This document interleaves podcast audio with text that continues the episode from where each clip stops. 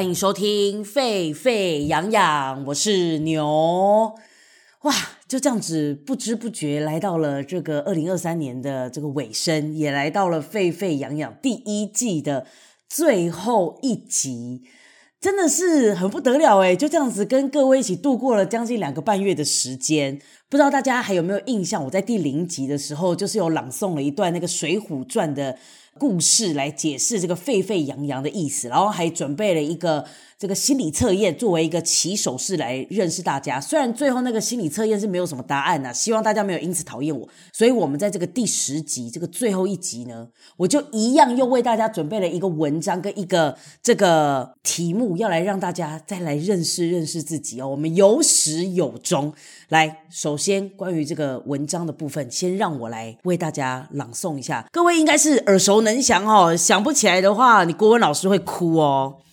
我来了，常到外国朋友家吃饭，当蜡烛燃起，菜肴不好，客主就位，总是主人家的小男孩或小女孩举起小手，低头感谢上天的赐予，并欢迎客人的到来。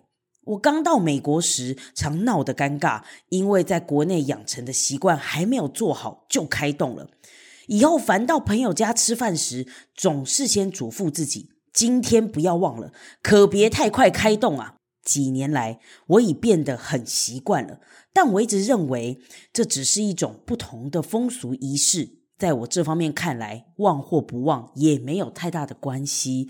请问大家此刻脑袋里面有回想起你的国文老师长什么样吗？有没有记得他手上的茶杯？是不是他的茶杯比他的脸还对你来说更有印象？那有想起来这段是哪一个课文吗？没有，没有也没有关系，因为那时候我其实在查到这篇文章的时候，我也想说，嘿，它的开头是长这样子吗？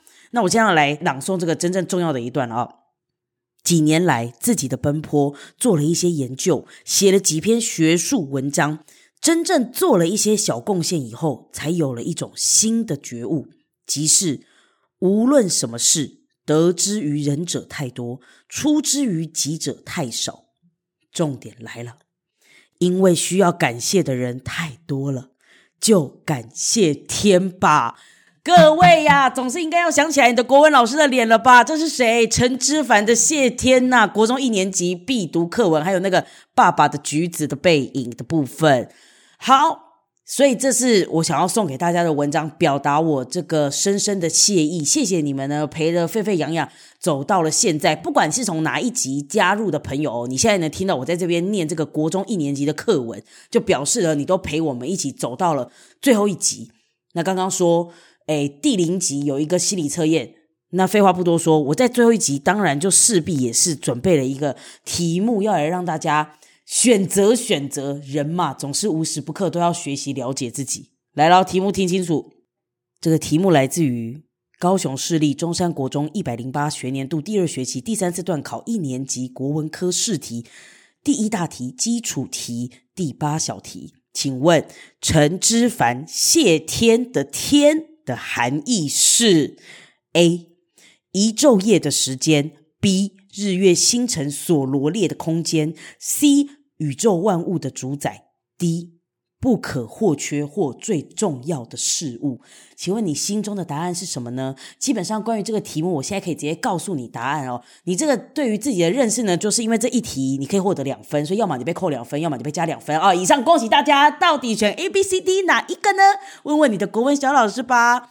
好啦，就是真的是真的想谢谢大家，然后就是哦。对，在继续感谢下去之前，有一个很重要很重要的事情要来跟大家分享一下，因为这实在是太值得高兴了。就是如果你本来就有在 follow 沸沸扬扬的 IG 的话，你可能会知道说，在沸扬日记，就是沸扬日记，就是我为五股收容所的狗狗写的日记，里面有一只狗叫做芝麻豆浆，芝麻豆浆。他前阵子就是被发现他的右脚后面长了一一个一个东西嘛，但是其实他不不见得是太严重的事情，因为也有可能只是脱毛而已。可能那时候就是我其实还蛮担心的，然后我就很积极的希望说，拜托拜托，可不可以有谁把他带出去，让他可以好好的就是接受治疗。然后那时候也为他多剪了很多片。可是其实我自己心里一直知道说，一方面其实要送狗不是一个太容易的事情，而且很多人都觉得说啊，狗应该要从 baby 的时候开始养起。但在这边，我真的是要再郑重的跟大家分享，其实我觉得狗吼，不管你从什么时候年纪开始养，讲真的，它的吃喝拉撒，除了睡，它想睡就睡之外，其他其实都是要靠你。所以，狗跟人会是一个很亲密、很亲密的关系。反而，我觉得，如果你现在心里有一点觉得啊，其实我蛮喜欢狗的，我有点想养狗的人啊，我反而更推荐你们可以从这种就是已经有一点点。小小的年纪，一一岁啊，或者甚至是五六岁的狗开始养，因为他们已经度过了那种就是会觉得人生很无聊，然后就把你家拆了的这种年纪，你就可以好好的经历一只可爱的狗狗，然后陪伴你这样子的事情。所以，总之呢，我们的芝麻豆浆就是一岁多，然后是一个灰色底的虎斑，非常的可爱，然后它又聪明又忠心啊，反正总之就是欧洛个美玩呐。然后呢，我就在这个到处努力想要找人可以把它带出去的时候，就有一天我就去收容所，然后就没有看到它了，就它笼子是空的。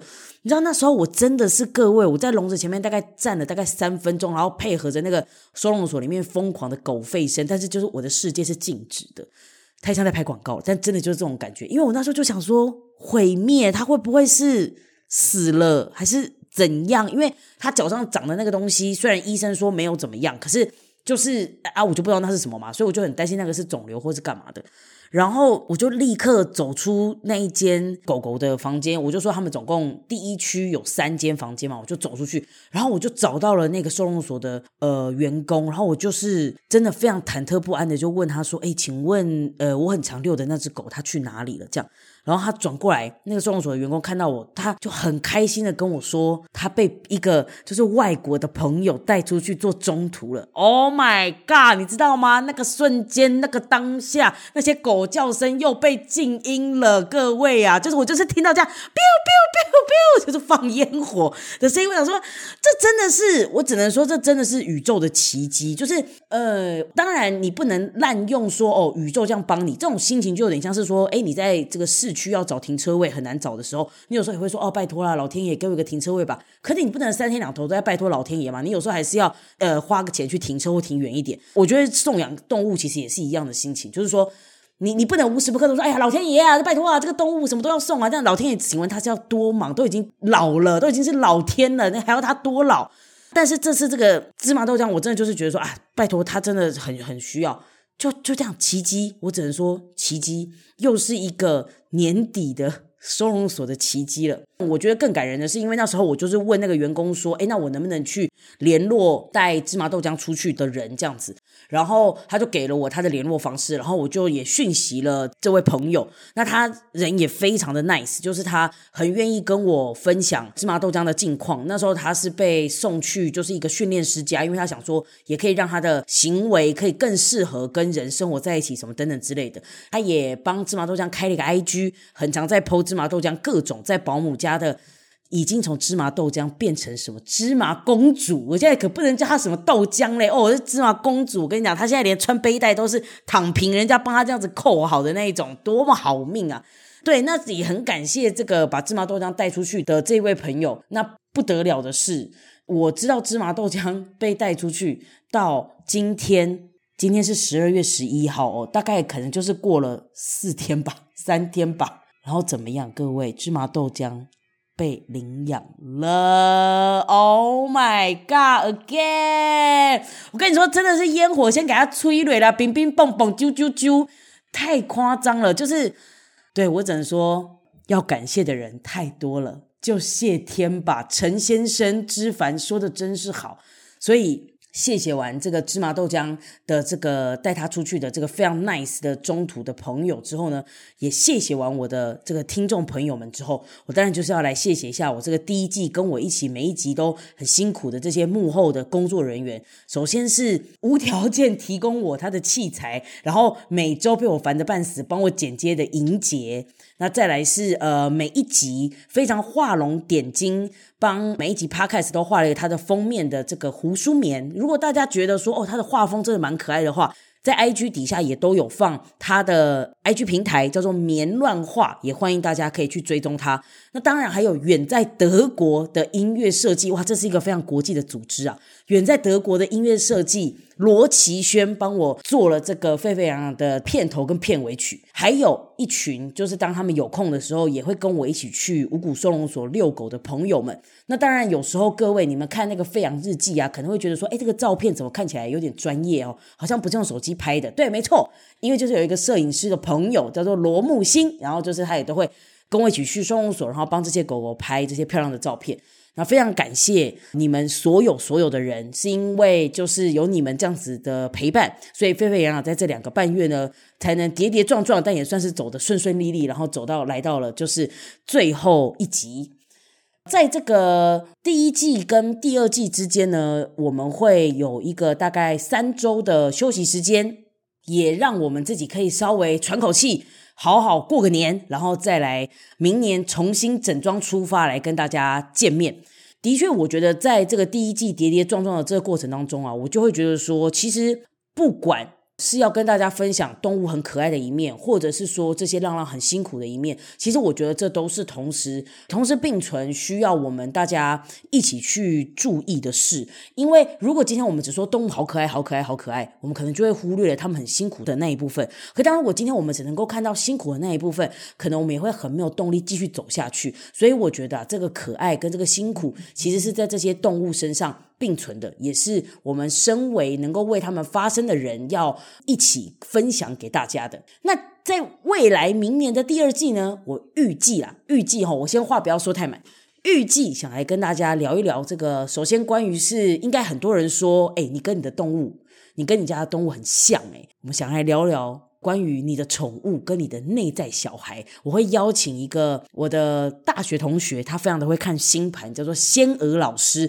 如果各位已经有给他算过命的，请绝对不要错过这一集。就是我们会找他来聊聊你的动物和你的内在小孩之间的关系，到底你的宠物会怎么样呈现出那个你自己都不为人知的那一面呢？我们这时候就要来揭开这个神秘的面纱。然后呢，我们也会再邀请到这个家里有养动物的妈妈，因为很多的家庭可能都会觉得说啊，我一旦怀孕了，这个毛小孩跟人小孩是不能共存的。但是，干嘛呢？真的毛小孩跟人小孩是没有办法，就是一起在一个家里面的吗？我觉得我们就可以请到这些妈妈来现身说法。然后，当然我们也准备了一些关于狗狗、关于猫猫的故事，想要来跟大家聊聊。所以，不论未来这些题目，你是不是非常的期待，或者说，诶，你有其他更期待你想要听到的，或者在沸沸扬扬这个休息的这段时间，也欢迎你们可以回头去听你们还没听过的集数，或者是把沸沸扬扬推荐给你更多的朋友，让沸沸扬扬成为你们生活中的一个共同的话题。然后也不要忘记哦，沸沸扬扬可是在每一集的最后都有跟大家推荐一个很不错的步道。那在这段时间呢，刚好也到年底嘛，总要给自己一个休息的时间。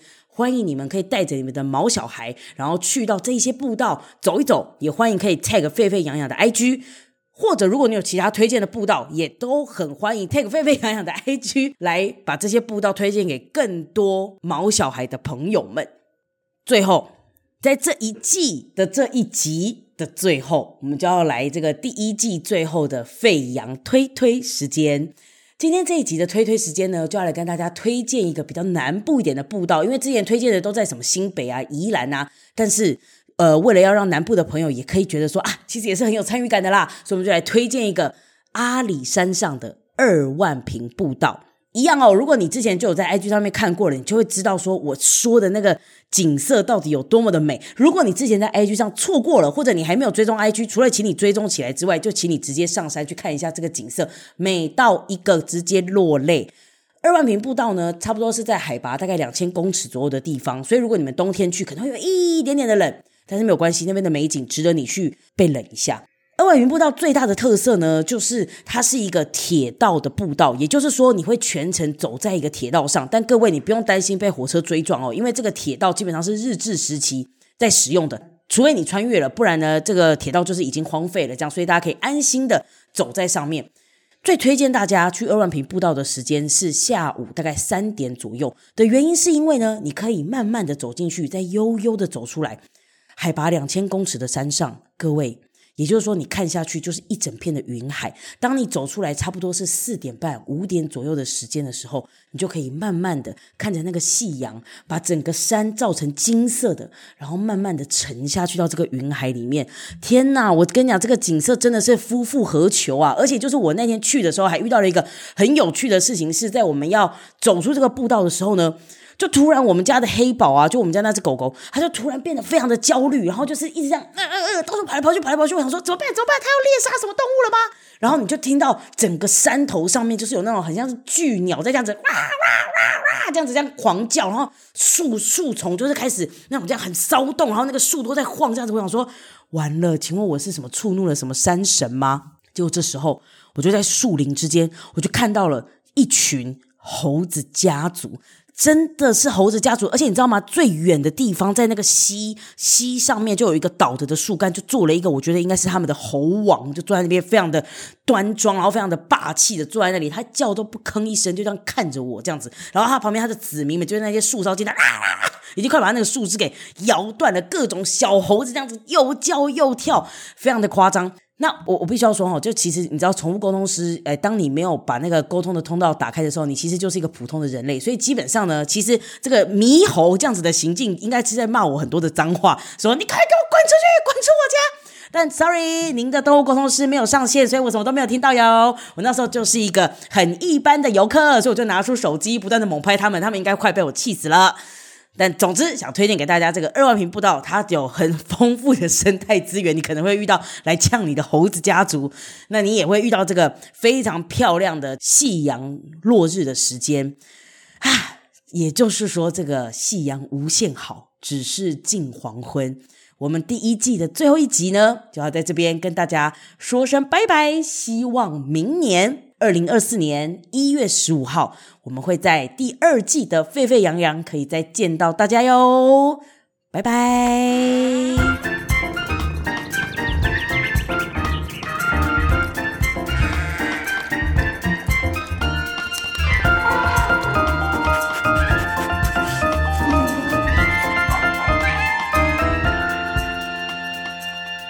让我想一下。然后来跟大家聊聊，是差不多了。我还要讲什么？嗯，哦好。